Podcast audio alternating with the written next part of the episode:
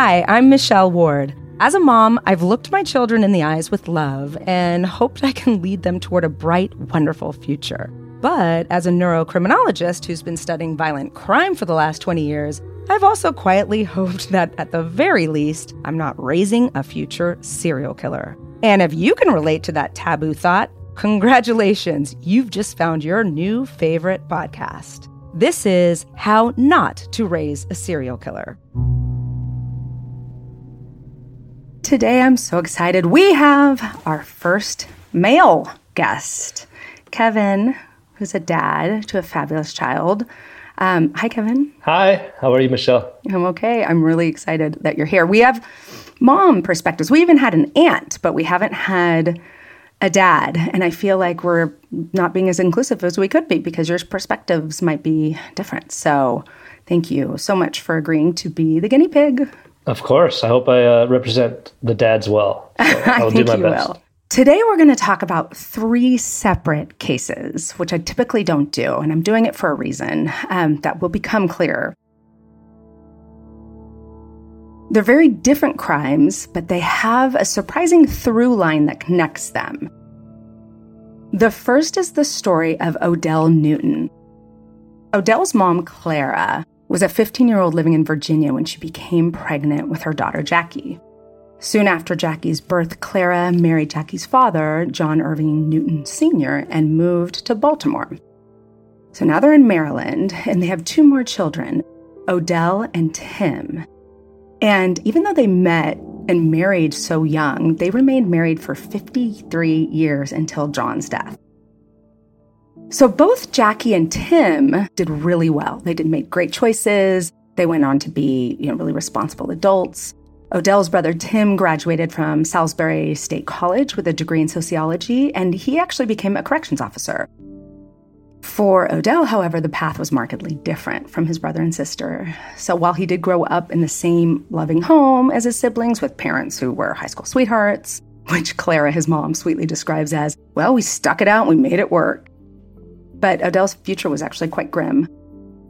So, when the kids were a little older, the family moved into this really nice house in Edmondson Village. And at this point, Clara's, the mom, started realizing that Odell was struggling academically. This is around ninth grade, and Clara hadn't heard of any delays from the school, but she could tell that Odell was nowhere near where he needed to be academically. But Clara said they just kept passing Odell to the next grade and the next grade, and everything was fine. But everything started going south. It was around this time, the beginning of high school, when Odell started hanging out with the wrong crowd.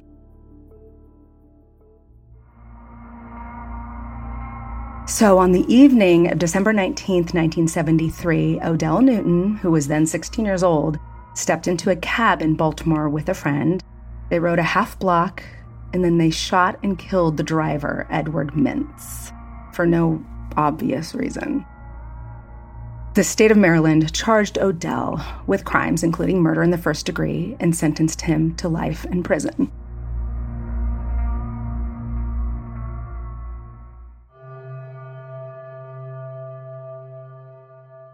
The second case I wanted to mention is a case you've probably heard of Henry Lee Lucas.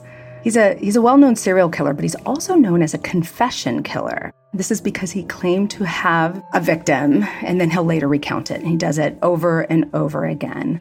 Lucas actually claimed responsibility for a spree of murders across the United States in the 70s and 80s of hundreds and hundreds of women. And this led many investigators into like incorrectly closing cases. So they were like, yes, solved, solved. But these cases weren't solved. The problem was he was lying. And in fact, some of these girls were alive and well.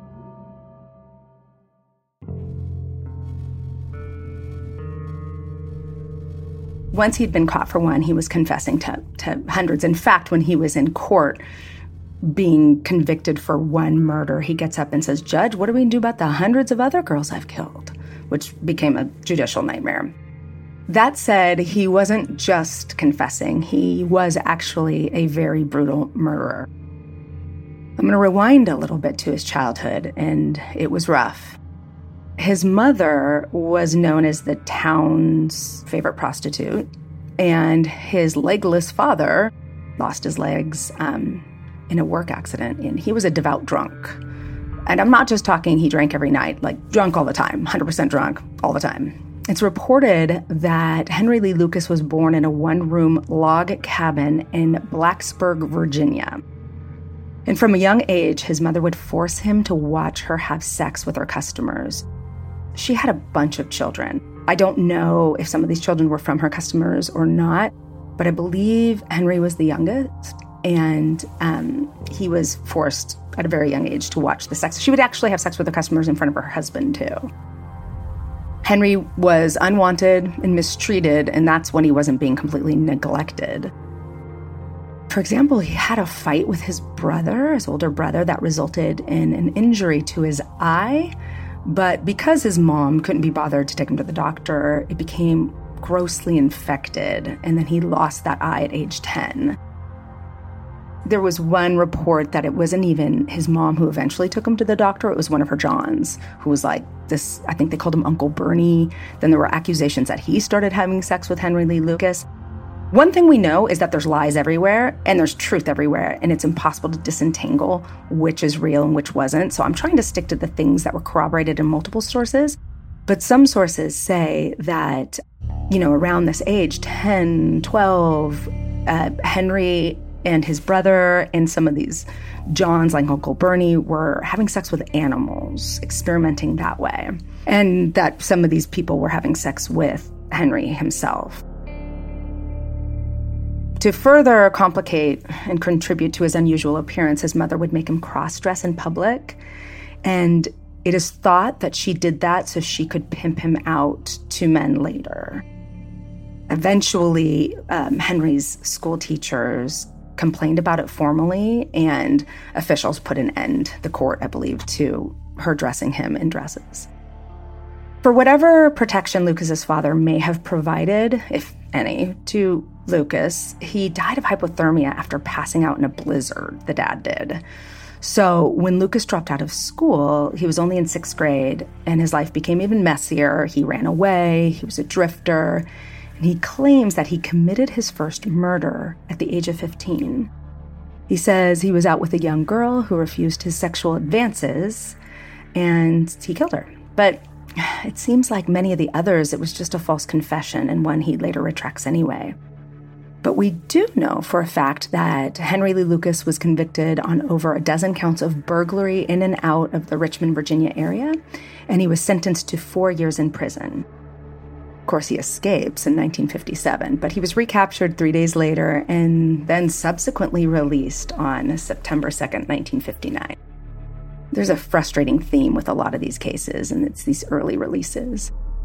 Later in 1959, Lucas travels to Tecumseh, Michigan, which I understand is not too far from your house. Not very far at all. Uh, one of the schools we played in high school sports, actually. Okay. Were they mm-hmm. good? Um, Sure. sure. Mm. You're so diplomatic. they were not as good as us. No. I'm trusting you weren't playing against the Lucas family. They were much older than you are. I don't remember them.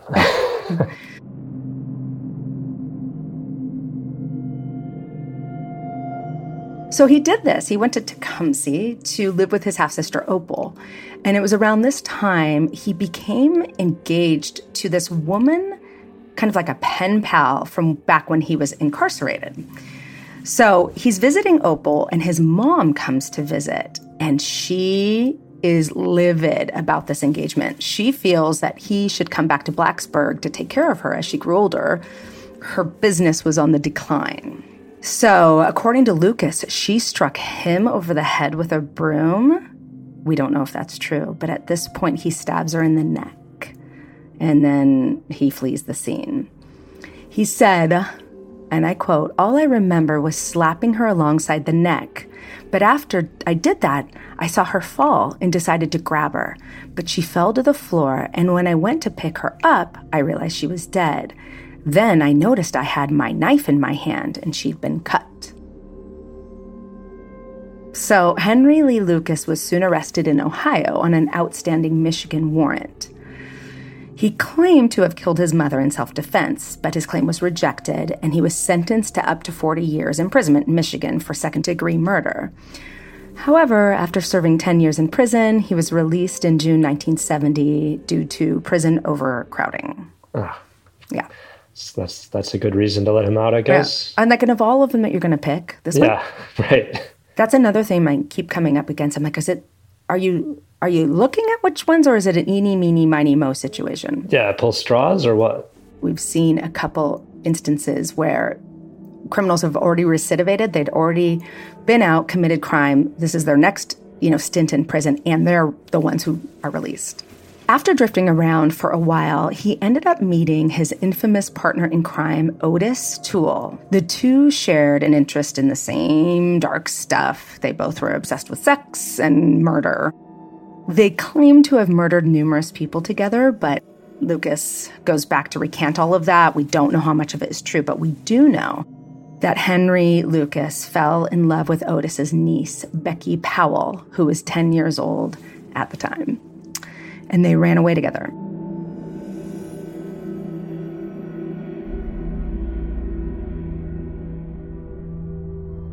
They ended up at a religious commune called the House of God, and they settled there for a little while. And when that didn't work out, they were in Texas for a little bit. And while they were there, they ended up living with this elderly woman named Kate Rich. I believe Henry Lee Lucas had done some work for Kate's son, and then Kate was paying Lucas and Becky to live with Kate Rich um, to take care of her. But he was eventually fired for stealing money. And it was around that time where Becky became homesick and said she wanted to return to Florida. But Lucas wanted to stay in Texas. So, according to Henry Lee Lucas, they had an argument, it got heated, and he hit her. And he was unaware he was holding his knife at the time. Again, just like the story about when he killed his own mom. Oh, there it is. There it is. I always got that knife. I don't know why it's there. It's in my hand, it's glued. So he'd already served 10 years for killing his mom, um, and now he's gone to kill his girlfriend. He went on to recount having sex with the corpse before carefully dismembering the body and scattering it around. He also scattered her belongings. So he later returned to bury the body parts. He then claims that he talked to Kate Rich, the older woman they had been living with, about Becky's disappearance. And it seems that maybe Kate suspected he had something to do with it. They end up in some sort of discussion.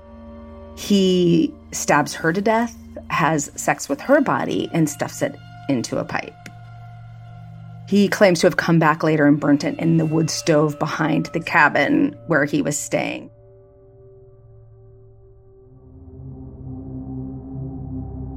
When he gets brought in, he takes a polygraph test and he passed it. But they arrested him anyway for illegal firearms. And plus, he starts confessing to this murder, but they weren't sure about him. They weren't sure because he was kind of all over the place. But then he led them to the bodies. So it's hard to know where the bodies are if you're not involved in the in the killings, right? These three murders are the only ones we know for sure he was involved in because he would take the Texas Rangers on a massive wild goose chase, hundreds of cases over decades, you know, leading people, as I said, to close the cases. And it turns out that it was impossible for most of them to be true, but these we know he did. Henry Lee Lucas was sentenced to death in the state of Texas under George W. Bush. However, he died in prison on March 13th, 2001, from a heart attack. So, the last vignette, the last case I'm going to discuss is something you may have seen in the news. It's a young suburban Baltimore mom named Korryn Gaines, and she's shot and killed by police on August 1st, 2016. Her five year old son, Cody, was wounded in the exchange of gunfire, but fortunately he survived. This happened after an hours long standoff at her Maryland apartment. It started in March when this 23 year old was pulled over for a traffic stop. Korryn was a constant live streamer. She always had her phone. She was always, you know, posting to social media what she was doing. And in this video, she posted that about this being pulled over for this traffic stop. By the way, she was pulled over because she didn't have proper license plates and tags. She warns the officer that they will have to kill her. She refused to get out of the car. Um, when the police finally pulled her from the car, she refused to be handcuffed.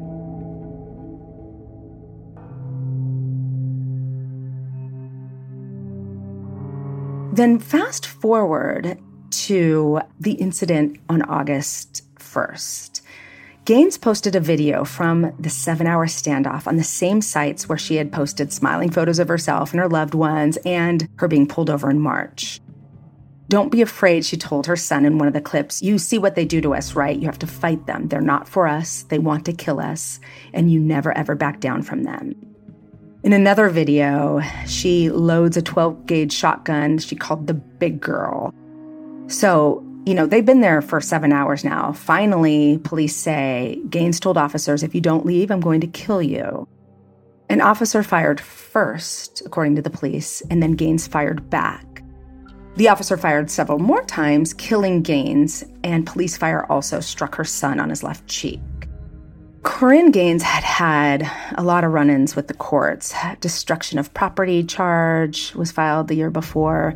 She'd been charged with leaving a child unattended. She'd received probation. She'd have a peace order that was filed against her. She had a lot of run ins. And the situation raised a good question like, why did she act so erratically and dangerously? Why was she not surrendering to the police? Why, you know, she had her child there. She she was endangering herself and him. But then again, why did Henry Lee Lucas kill his own mother and girlfriend and then confess to hundreds of killings that he didn't do? And why did Odell Newton hop into that cab and kill the driver when there was really nothing to gain and it was so obvious that he'd be caught? So there's one possible answer. These three all had severe lead poisoning.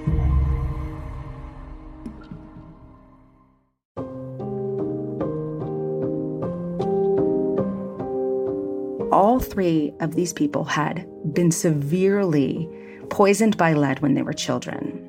Let's go back to Korryn. She had many signs of lead poisoning. According to Rachel Weiner and Lynh Bui, reporting for the Washington Post, Korryn Gaines had a history of problems with anger and impulsive behavior. And this was according to assessments from a doctor that was included in a lawsuit that Gaines had filed against the owner of two Baltimore rental homes where she had lived as a child. So, for the case, she had doctors examine her, and they found that she continued to display signs of neurocognitive impairment. She had lost significant IQ points, and that was a direct result of the exposure. So, according to teachers, her family, Korryn Gaines struggled with paying attention, following directions, listening, and being respectful, especially to her teachers. So, she was exposed to what they say was a sea of lead at a young age and had a history of problems associated with that, including the anger and impulsive behavior I'm discussing. Her mom says that school was always a struggle for Korryn. She had to try extra hard. She had these academic problems, these cognitive problems, and she was also tough, defiant as a child and a woman. Her brother described her as super headstrong and that she would fight battles even when it was clear she couldn't win, super opinionated, standing her ground. And it was a bit of a departure from the rest of her family, which was very Christian in their faith. Her beliefs were far more militant. So we'll go back to Odell and Henry Lee Lucas in a moment, but first let's talk a little bit about what lead is known to do. Lead is known to make people, particularly those who were exposed as kids, to be more aggressive, well, there's a 2013 study from the CDC, the Center of Disease Control and Prevention, that found that although blood lead levels among US children have dramatically dropped since the late 1990s, the average lead levels among black children, one to five years old, between 2007 and 2010, were still roughly 38% higher than they were among their white peers. That's interesting. Yeah. You know, there's a problem. I'm sure you've heard of the the lead poisoning issue in Flint, Michigan, mm-hmm. with the water, in Mississippi too recently. And if this is a connecting point, it's really scary to think about all those children. Low income neighborhoods don't get the funding, don't get the attention, and you know, Flint for a long time was just forgotten about. And you know, to think that you can't have access to water and what that might mean for situations like this is scary. And it's not just drinking the water, it's being exposed to the water, it's cooking with the water. It's it's absolutely frightening and we know about Flint. It still isn't cleaned up. This information is not new. This lead crime hypothesis has been around for a very long time. And what it, it's thought that, and I'm going to just read this kind of just as a definition because I, you know, I can't put it better than they did. So, lead was a commonplace ingredient in many consumer goods before the 70s, and particularly in paint and gasoline. The economic boom post World War II saw more houses built, more cars manufactured and bought, meaning that a whole generation of children were exposed to high quantities of lead. And in the mid 1970s, cars began to use unleaded gasoline. In 1978, the federal government banned lead from being used in consumer goods. But it's all still out there, right? The, it means a gradual phasing out of lead. And the lower levels of poisoning were found in children now than they were in the 70s. But the proponents of this theory say it caused violent crime rates to be super high back then, and then they almost halved in the 1990s. So as soon as we started pulling the lead out, we saw this huge reduction in crime all over the world, by the way. So whenever a country jumped on that and pulled the lead out, they reported fewer crimes. But why does it matter? Why is lead so harmful? What are the mechanisms? And it's really simple. It's well known that lead kills neurons and damages the central nervous system. And it's, as I said, it's evidenced in hundreds of studies around the world. Studies like looking at the, the brains of metal workers to you know, community studies looking at exactly when their crimes increased, when their crimes decreased, and how it related there, to looking at the brains of little children who come in with lead poisoning. What we see are really significant reduced brain volumes. And Kevin, you want to get freaked out? That's even at the safe levels oh, of consumption of lead. Mm-hmm. Even at the safe levels. And we see the reduction, especially in parts of the brain that's associated with violence and psychopathy. So that's scary.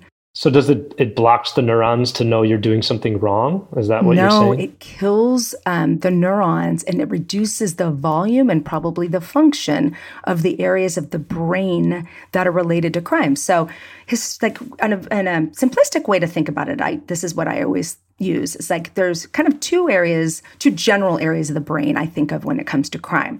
There are the impulsive type crimes. That's this area of your brain, the prefrontal cortex, and these, I, you know, these listeners are probably so sick of hearing me saying that. That's what stops your impulses. It stops you from, oh my God, I'm so mad, I want to punch a hole in this wall, but I'm not going to. Or I really want to take that car out, but I know I'm going to be in trouble. It stops. It's your emergency brakes. It keeps us it keeps us from doing things with consequences. It's our executive functioning, it's our planning space. People with damage there, lesions there, um, regular brain damage, or just lower levels of functioning, they are very impulsive. The second area of the brain is in the temporal lobe. It's called our limbic system, and it's mainly the amygdala and hippocampus and some other areas that's where emotions live. That's where memories live. And you know memories are important because you relate you know action and consequence but it's also where empathy um, remorse guilt you know the three hallmarks that are missing in a psychopath that's where they live. So while we see overall reduction in brain volume because of lead we see um, we see it particularly there which would explain these higher rates of aggression. It's interesting. There's so much back in that time period I, I know like even asbestos is still a problem, you know, and we know the problems with it, but there's factories all over that still have asbestos in their ceilings.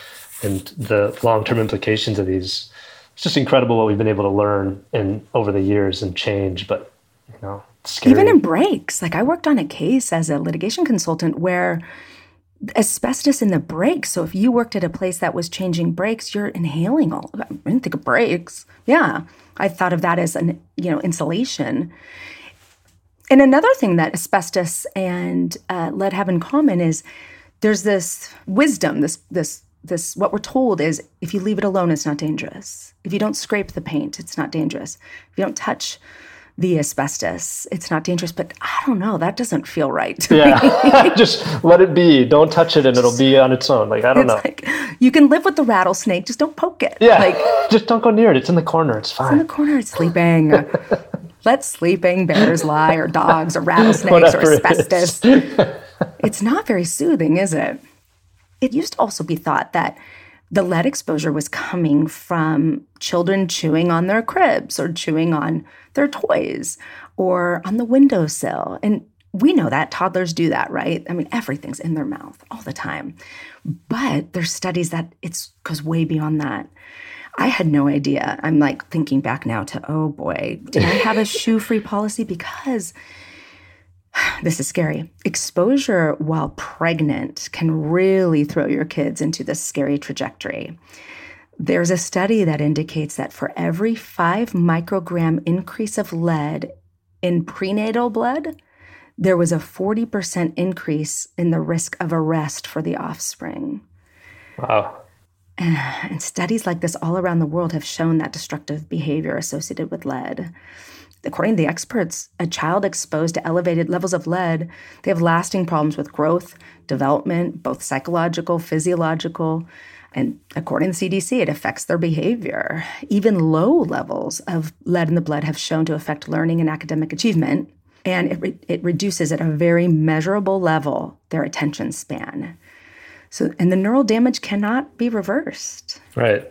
Yeah, you don't bounce back from that, I Mm-mm. assume, right, Michelle? No. Um, it's crazy to think, you know, like our parents, right? And thank goodness we made it, you know, to where we are and, and we haven't done anything horrific. But just yeah. the, the exposure and the knowledge back then, it just blows my mind. Well, and you and I are sitting in houses that have lead paint. Totally. You know, our houses aren't new. No, this one's built in 1920, so I'm sure there's a lot yeah. of stuff going on in here that I probably don't want to know about. Yeah, just don't touch it. Yeah, yeah, leave it in the corner with the snake. exactly. Well, and what we do know is that when we think of this as a problem just with children, and it's true, they're particularly affected because their bodies are like sponges. They tend to absorb lead at a higher rate because their brains are developing so quickly. And the lead poisoning, it doesn't need to be a long exposure. It can be a large amount, but quick. And it's found not just in paint, it's in the air. Uh, what the hell were you new about that? Yes. Okay. Water, soil, food, and manufactured goods. Let's just sit with that for a freaking minute. Yeah. How do you escape that? How do you escape that? Um, I was reading an article from one specialist. You could tell she was frustrated because for some reason her platform's not big enough and her voice isn't loud enough and people aren't listening. But she said, Of course, you don't want your children chewing on windowsills, but you know where your biggest source of lead in your home is? From the bottom of your shoes.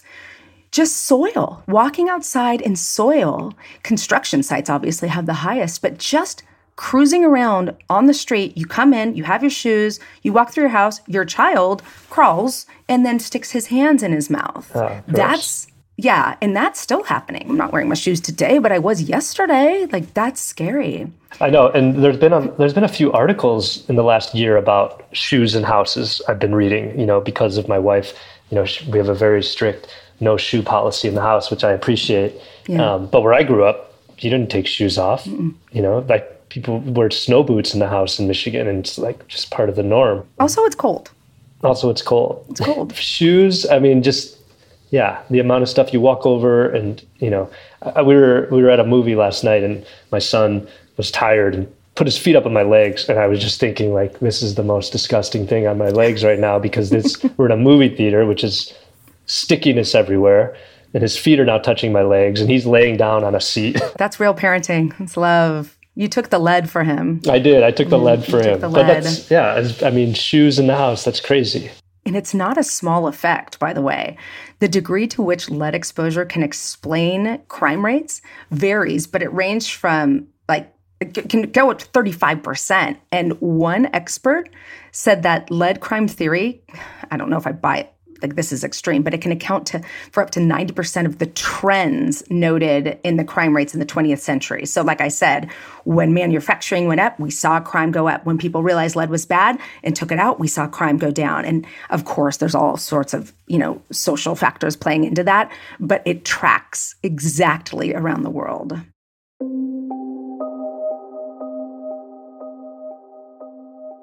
Let's talk about Odell Newton. And I talked about how his you know, his family was a really good family. His brother and sister turned out really well, but Odell didn't. He's in, you know, he ended up in prison for murder. When he was four years old, he almost died. He fell so ill. He was in the hospital. They could not figure out what was wrong with him. They eventually had to put a hole through his throat to help him breathe. That's how sick he was. They had to transfer him to another specialty hospital because they still couldn't figure it out. And there is where he was di- uh, diagnosed with severe lead poisoning. It was that extreme, it almost killed him. It turned out that he had been chewing, or at least putting his mouth on and probably scraping with his teeth, the windowsill. So, cognitively, this was a huge downfall for him. Well, it's, I mean, he's probably so nervous in his living situation at home, you know, like his mom putting him through what she did. Oh, no, that was Henry Lee Lucas. This is Odell Newton. Odell was like well loved. His brother and sister were awesome. Clara, his mom, and dad, John, had been married for 58 years, I think it was. This is one of my favorite ones because I can't find another risk factor for crime for this guy. The only risk factor was, well, he ended up with a really low IQ, but I think that was because of this horrible bout with lead poisoning. They say they saw the change after that. In prison, Odell repeatedly attempted to gain his GED, kept failing the test. And his grade school teacher had noticed that he should be placed in special education, but it wasn't until he wrote his first letter home from prison did his mom understand the depth of his intellectual disability. She said that it was like it was being written by a pre-K or kindergarten student. He couldn't spell. Like he he was all it was like a small child was writing it. It's really horrible because that the lead could have been the difference. In the Henry Lee Lucas situation, he had all sorts of risk factors, right? His dad's a substance abuser. His mom is living a very, very rough existence. And she's pretty, you know, being a sex worker does not make her antisocial, but abusing her children and making them be part of it and sub- subjecting them to that certainly did. Odell and Korryn, they, everyone else in their family's fine. They grew up in nice, loving households, and they had they both had these horrible exposures to lead. What's interesting about Odell's case is he never had another problem after he murdered a cab driver. But in prison, he was moved to very many facilities, minimum security, maximum security. He even worked as part of a community work release. And his employers all gave glowing reports. They said his character is above reproach. Um, they considered it a privilege to have him as an employee. But the program was suspended, so then he ends up back, you know, just full time in prison. He ended up there for, I mean, several decades, but his his lawyers did file a motion arguing that his sentence violated state law, and he eventually was released he's obviously has a, a, a, low IQ and he's obviously suffering cognitive disabilities. I don't know if he's, it doesn't seem to be that he's violent, but we do know that that lead poisoning, that's exactly what it does. Yeah. And how much lead poisoning, how much lead exposure is in prisons, for example? I mean, oh. got to imagine everybody that's incarcerated is, you know, probably getting a lot of exposure in prisons. Yeah, they're probably not handling that with kid gloves, the you know the coat after coat of paint. Well, we're going to talk about in a little bit um, what you can do because can't bring you the case and not say what we're going to do about it. Yeah, I mean, honest, this is great. I, have, I haven't heard this connection, Michelle, but I think it's fascinating, especially if you think about like how can this impact Flint, for example, and what's going to happen in the future. You know, how can somebody get ahead of this if this is a true connecting point? It's fascinating. And what's the liability for the city? Like, what is their culpability in all of this? If they're not handling this, if we know all of that, and the research is unequivocal, there's no question about cognitive, severe cognitive decline and severe aggression and violence and murder. It's not, oh, it, it's causative, it's not just correlated. So we know how Odell Newton was exposed. Here in his sweet family, he's chewing on the windowsill. We know Korryn was exposed in those apartments in, in Maryland. Well, Henry Lee Lucas and his horrible back cabin, backwoods cabin where he was, uh, you know, horribly abused, he spent most of his time living in the chicken coop outside. And he was chewing on the paint of the coop. So, it's like a puppy. That's like we have a new puppy. puppy. Chews on everything. It sounds like he's yeah. stuck in a coop and poor kid. Yeah. he, he had a really bad odor, and they think it was because of the various heavy metals in his blood. Yeah. And then he also ended up with like, he's missing an eye, and he only had three or four teeth. It, he had a very shocking appearance, which only led to more and more difficulties as he went on. I'm not making excuses for this guy. I mean, what he did was absolutely horrific, and he, and I don't know if it was just the lead in his case because he had all sorts of risk factors for it. You know, and having a low IQ, it does give you a bit of a risk factor for increased crime, but having lead poisoning is, you know, it's it's a very strong relationship. This isn't a problem with like, oh, okay, well now we know. We can't get rid of it there's nowhere to put it. Yeah. How do you how do you get rid of it? I remember hearing about that as a kid growing up. Lead paint, lead in this, and you know, you just sort of laughed it off. right. Well, and you didn't know what it meant. Like, okay, I don't want lead, just like I don't want to be eating too many preservatives because maybe that causes cancer. Like, I want to go over what happens if there is an acute exposure to lead. There are two therapies you can give. This, it's very uncommon that you have like, oh shoot, he just a gallon of paint and now I got to do this. Usually it's, you know, they're they're silent. It's silently exposing your child and we'll talk about that too and what to prevent. But if there is an instance of an acute exposure, there's something called chelation therapy. It's either chelation or chelation. It's C H E L A T I O N therapy.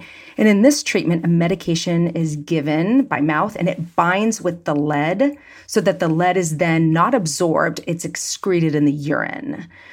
And that therapy is often recommended for kids with a blood level of 45 micrograms um, or greater and and adults with high blood levels. And that can pull the lead out of your blood? Yeah it binds to the lead and then pulls it out of the urine. So it's fascinating. And then there's EDTA chelation therapy, which treats adults with blood levels greater than 45 micrograms. And it's for people who can't tolerate the conventional drug. Um, so that one's given by injection. So in an acute situation, there is a therapy. But for the rest of us who are just dealing with old houses and children with dirt on their shoes, here's what we have to do. So there are some symptoms, but I'm sorry, they're the symptoms of absolutely everything tiredness, crankiness, no appetite, headaches, nausea, vomiting, constipation, not able to sleep, clumsiness, lower IQ levels, shortened attention span, increased behavioral problems. Like, okay, fine. But these are kids. So, you know, we can see that we're, that's harbinger for everything. Um, many homes built before 1978 do have lead based paint. I know ours do. And when it's peeling, chipping, cracking, becomes damaged, it turns to dust, lead dust. I have an area where my dog keeps scraping the paint up from the windowsill, and I can see this dust on the floor. And now I'm like, great, neat. So the dust is actually incredibly dangerous and it collects. So, like, you know, it when surfaces rub together, like doors or windows, um, opening it, and closing. Yeah, it the, the dust. It's small. It's it's hard to see, and it begins to to collect in your home. Well, especially all these old windows. Like I have to get like a crowbar to open some of these windows. You know, there's careful. I know what I'm they're just lead there's coming lead into the air. I know. Yeah. I I don't know what we're gonna do after this. I feel like after this podcast, I'm just like, okay, now I live in a bubble and there's nothing like my kids aren't allowed to leave, um, but they're also not allowed to stay because the lead's here. It's very confusing. So, the lead contaminated soil that's found outside of homes or structures that contain lead based paint. So, what? Our backyards? Also, busy roadways and gas stations. So, Sport fields. I mean, where kids play soccer. right. Next to the freeway where cars are.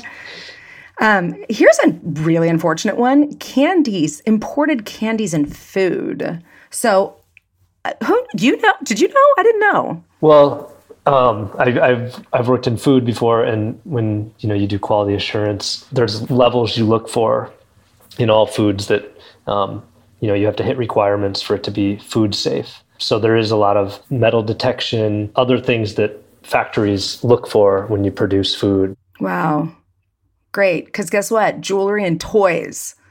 It's another huge like problem. Toys. Oh, good toys. thing we don't have any of those. What about yeah. Legos? Are Legos safe? Can I Legos please be so. safe? Oh, I, I, it's unclear. There's another website though, um, www.cpsc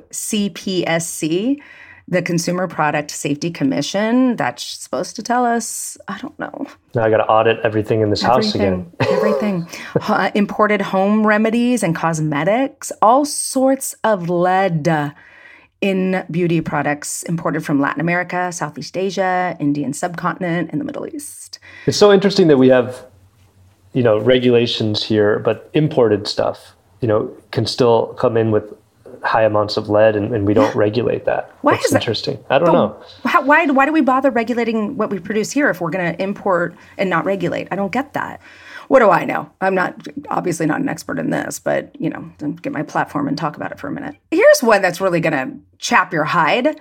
Pottery, dishes, glassware contain lead. That's so effed up. Like Who Who's who's behind all this lead? We gotta find this person. Yes. Every time I go back home, I find like old toys of mine that I grew up with, and I'm like, oh, I'm gonna bring these back for my son. He would love these Transformers. And now I'm like, don't do it. yeah. Leave them in Michigan. Shit, they're already too close to Flint. Yeah, yeah, exactly. Maybe he shouldn't go to Michigan again. No, uh, no, oh, he should go to Michigan again. But here's another weird thing that you can do to prevent or, or help. Feed your, this sounds so stupid, but feed your children three healthy meals and two nutritious snacks a day. And I'm like, what is this? A public service announcement? But it, get, it actually has science. Okay. Your child's stomach absorbs more lead when it's empty. So if your kid is constantly snacking, and here's the kicker, especially on foods high in calcium and iron, that does something to prevent the lead from being absorbed. I know that this is unreasonable and ridiculous, but I'm going to just read everything that I found because I guess, I mean, maybe people will start putting more calcium and iron in the kids' diet and maybe it makes a difference, but I think washing your the hands being yeah. really careful with the paint and taking your shoes off is probably Good the, start. Mm-hmm. What about um, you know face masks these days? How how does that oh. impact lead in the air? Do you know? Oh, good lord! I have no idea. I didn't see anything about that. Well, I am gonna have to find that out. Yeah, I wonder if it protects against lead. You know. Or is there um, lead in the face mask? Yeah, or yeah. Well, there's that metal piece, right? That the bridge of the nose. That some of them. Oh, producer hopped in here. You wearing a mask provides significant protection against lead exposure in at least automotive body paint uh, painters. So maybe our maybe wearing those masks was actually a good thing for for all of us in terms of lead exposure, as long as the masks themselves aren't you know aren't containing lead. containing any lead. Probably produced in a factory with lead in the air or something. neat. Thank you, coronavirus. Yes, That's neat. Yes. Oh God. so other things to do: wash toys and pacifiers at least once a day. Don't cook or store food in cans, pottery, ceramics, or leaded crystal. Okay, neat. Great. Like I have all these ceramic containers from my Danish grandmother that I put stuff in and put in my fridge. Neat. And I'm, okay. I'm going to go whittle a bowl out of out of a tree. Yeah. For my family and but like, make sure there's no pesticides, yeah. right? Like you're just probably soaking up all the pesticides that's used. Here we go. Do not live in, spend time in, um, or near a house where lead based paint is being removed. Don't let your kids play in soil. Neat. That might contain lead. How do I know if the soil contains lead? I know. Like pretty soon we're going to have these little lead testing kits like in our pockets where you can, you know, test the soil really quick before your kid wants to go play. Yeah. Use small washable rugs at the entrance and ask everyone to take their shoes off. Yay, your wife. Steam clean your carpets more frequently and do it with methods that do not raise the dust so that you can be breathing it. Great. Vacuuming. Do we not vacuum just, now? Yeah, just kicks everything everywhere. You know what? It's not, I don't know why a brand like like a, a company like P&G isn't really vocalizing this with all their cleaning supply. I mean, it seems like it'd be good for their business. Yeah. So, like, why not advertise this? Like, this is frightening. This is frightening. I am always frightened by my podcast. I'm like, oh God, did I do that? Do I have that? Oh gosh, what's happening? But it's this dust that's dangerous. It's not chewing necessarily on a windowsill or a crib. It's the dust that it just slowly over time is happening because of materials rubbing together and then remains in the house and just gets every time you move, every time you vacuum, every time you dust something, it becomes airborne. I guess you're saying it's more dangerous for younger people because they're putting stuff in their mouth a lot. But right. adult or child, the impact is the same when you're exposed to lead. So it's kind of a twofold problem. Children put things in their mouth more frequently, but they're also more susceptible to absorbing the lead because of how their brain's developing. So it's twofold in that the age in which it's the most dangerous is around 21 months. That's the age where we're seeing the highest level of lead in the blood. And that's, you know, they're crawling around, they're they're walking, they're touching things, they're putting in their mouth, they're chewing on new, you know, things that they couldn't get to before. And plus those neurons are dividing at, you know, rapid fire and being exposed and then dying because of it. Uh, I just think about every time I'm on a plane, I see a kid crawling around on the floor mm-hmm. or like chewing on the tray in front of them.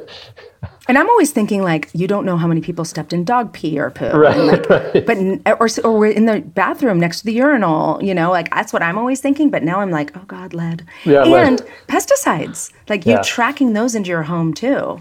You know, well, not you because your wife's smart. yeah, she won't let you in with shoes on, so we're a shoe-free zone. But I'm sure we have a lot of lead floating around.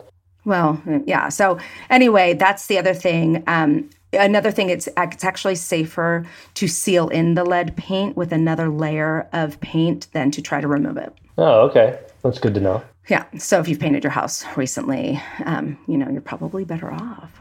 And and I should say that you know for some reason these cases were both all three of them were based out of Virginia and Maryland. I thought that was interesting and I think it's you know it's another one of these really unfortunate phenomenon that um, you know that in these lower income areas you have more of this. Yeah, look the other way. Yeah, look the other way. I, I did a podcast last week when we were talking about um, the effect of growing up in a violent neighborhood and how that alone can change your brain structure. And um, I learned about redlining and how communities were designed and how they were built so that poorer communities, you know, they ended up nearer factories or in incinerators. They that's where they were designed to be, and so the, the exposure just doesn't stop. Like you can't get out of that, you know. And then your houses are depressed in value, and then so you can't move out of there because you can't sell your house, and it's just a freaking nightmare. And I think about the people of Flint, and just like you know, you really don't have an option at that point. You just have trusted your state to take care of you, and when you find out they haven't, and then years before they even clean it up, you know, and you can't go anywhere. You know, you just feel helpless. Yeah, feel you bad, don't have the, Yeah, you can't sell your house, so you can't go anywhere. And and Flint has already had its you know its share. I mean, do you remember Flint? Also, GM pulled out of there. That was the that was the employer of the entire community. They pulled out, and people were like resorted to eating you know eating animals they were growing themselves, like rabbits, not necessarily being a farmer. And Flint is always in the historically in one of the top five most either most dangerous cities or highest crime, but Flint is always up there in the total U.S. So and now it's going to be worse because of the lead that they're being exposed to. Oh, that's another important one: the hot water in your house. Do not make baby bottles with your hot water. The hot water has way more lead in it than the cold water. So here it says, do not use water from the hot tap for drinking, cooking, or preparing infant formula. Wow. Cooking? Cooking. Because if I'm gonna like boil a pot of water, I usually get the try to get the water a little bit hot and then you know speeds up the process. But I, I should go full cold water, huh? I guess. I guess. Oh, okay. Yes. I. This is scary. This is scary. Okay. So now that I've ruined your day. Do you have any questions about uh, any of the cases we covered? I know they're you know nice and gruesome. Um, you know, when you've researched these, did lead poisoning is it talked about as a reason for these cases or are you are you uncovering this michelle? Like how's that working? No i am not uncovering it. The lead violence it's been around for millennia. People have known about this for a really really long time. Um, you know and they study it at a community level which is really interesting like looking at the rates of, of homicide or crime in general and when lead was the highest when lead was the lowest. Um, and then tracking individuals who come in with severe lead poisoning they're seeing it. And then again looking at people who work in places with high lead exposure and being able to see the differences in their brains. And it tracks like every when you have this exposure you have these reduction in volume which is going to lead to all of these problems. Um, so michelle what do you what can you do then about a situation like flint where you you know this is this exposure is going on and there's tons of children and adults? What is like a proactive step to take for you know with this knowledge. Yeah. I mean i think it would have to be handled like a fema you know situation come in here remediate the problem as quickly as possible. And then the people who have already been exposed you know maybe it's just obviously educating them in all of these ways to reduce the exposure coming on but maybe chelation therapy is something that they should really be just kind of doing systematically testing the blood. Let's just test their blood. Let's, see if we get 45 you know micrograms. And then preventively even if you're not at, at, a level to have chelation therapy maybe everyone's getting calcium and iron constantly in their diet preventatively so that if they are being exposed or were exposed before the the problem could be remediated just taking those steps ahead of time.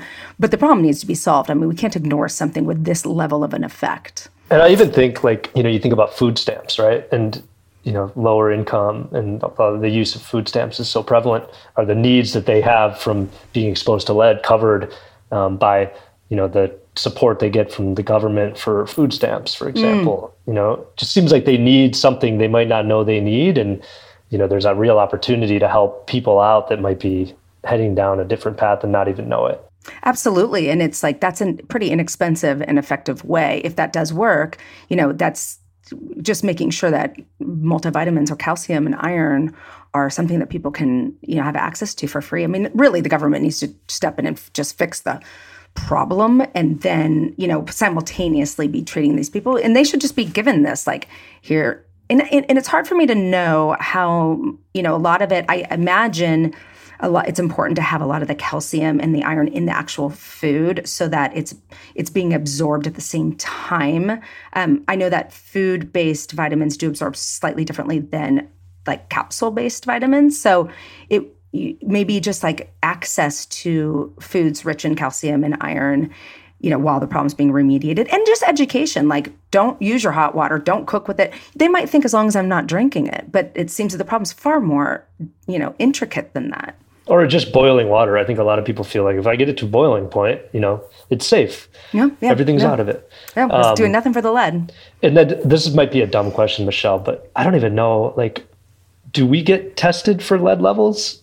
Like, no. is, that, is that an annual thing? Like, no, I guess we don't. I mean, I've never, I, no, I don't think we do. I don't think you get tested unless there was an exposure or there's suspicion. So, um, oh, toddlers do? Emily just popped up and said toddlers you, do. Emily. I don't know if my toddlers did. Some pediatricians do routinely test for lead in toddlers. I do not remember that in um, in any of my kids' checkups, but gosh, I sure am feeling hopeful that's great because then if they if they are being tested and I don't know if that's everywhere but even some places then you know they can they can treat it the best they can. I mean look once the damage is done it's done but they can reduce the you know you just don't want it in the brain you know so if it's floating around in the blood you want to get it out you know if it's in you want to excrete it and or if you don't know what the source is the most important thing to do is eliminate the source and then you know these are these other factors aren't you know as helpful as they're not going to undo the damage that's already been done. They will reduce the absorption. Well, thank you, Kevin, so much for thank coming you, on. I really appreciate it. And thank you for being our first male. And um, yeah, we'll work together to to de-lead our houses and get the word out because this is no joke. Yeah. First stop, no shoes in the house everywhere. No shoes in the house. This has been How Not to Raise a Serial Killer, and we'll see you soon. How Not to Raise a Serial Killer is a Cloud 10 media production, executive produced by me, Dr. Michelle Ward, and Sim Sarna. Our editor is Emily Crane. Our music was created by Josh Cook, with artwork provided by Brian Stefanik. Follow us on Instagram at How Not to Raise a Serial Killer and on TikTok and Twitter at Hentrask. That's at H N T R A S K. And if you'd like to share a story or ask a question, you can email us at how not to raise a serial killer at gmail.com. If you like our show, do me a favor and rate and review us on Apple Podcast, Spotify, or wherever you get your podcasts. After all, if more people know about the show, maybe fewer kids will turn into serial killers. Who knows? Thanks so much for listening. See you next week.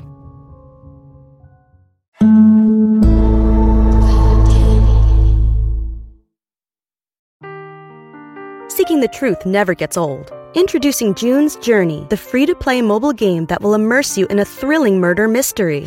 Join June Parker as she uncovers hidden objects and clues to solve her sister's death in a beautifully illustrated world set in the roaring 20s. With new chapters added every week, the excitement never ends. Download June's Journey now on your Android or iOS device, or play on PC through Facebook Games.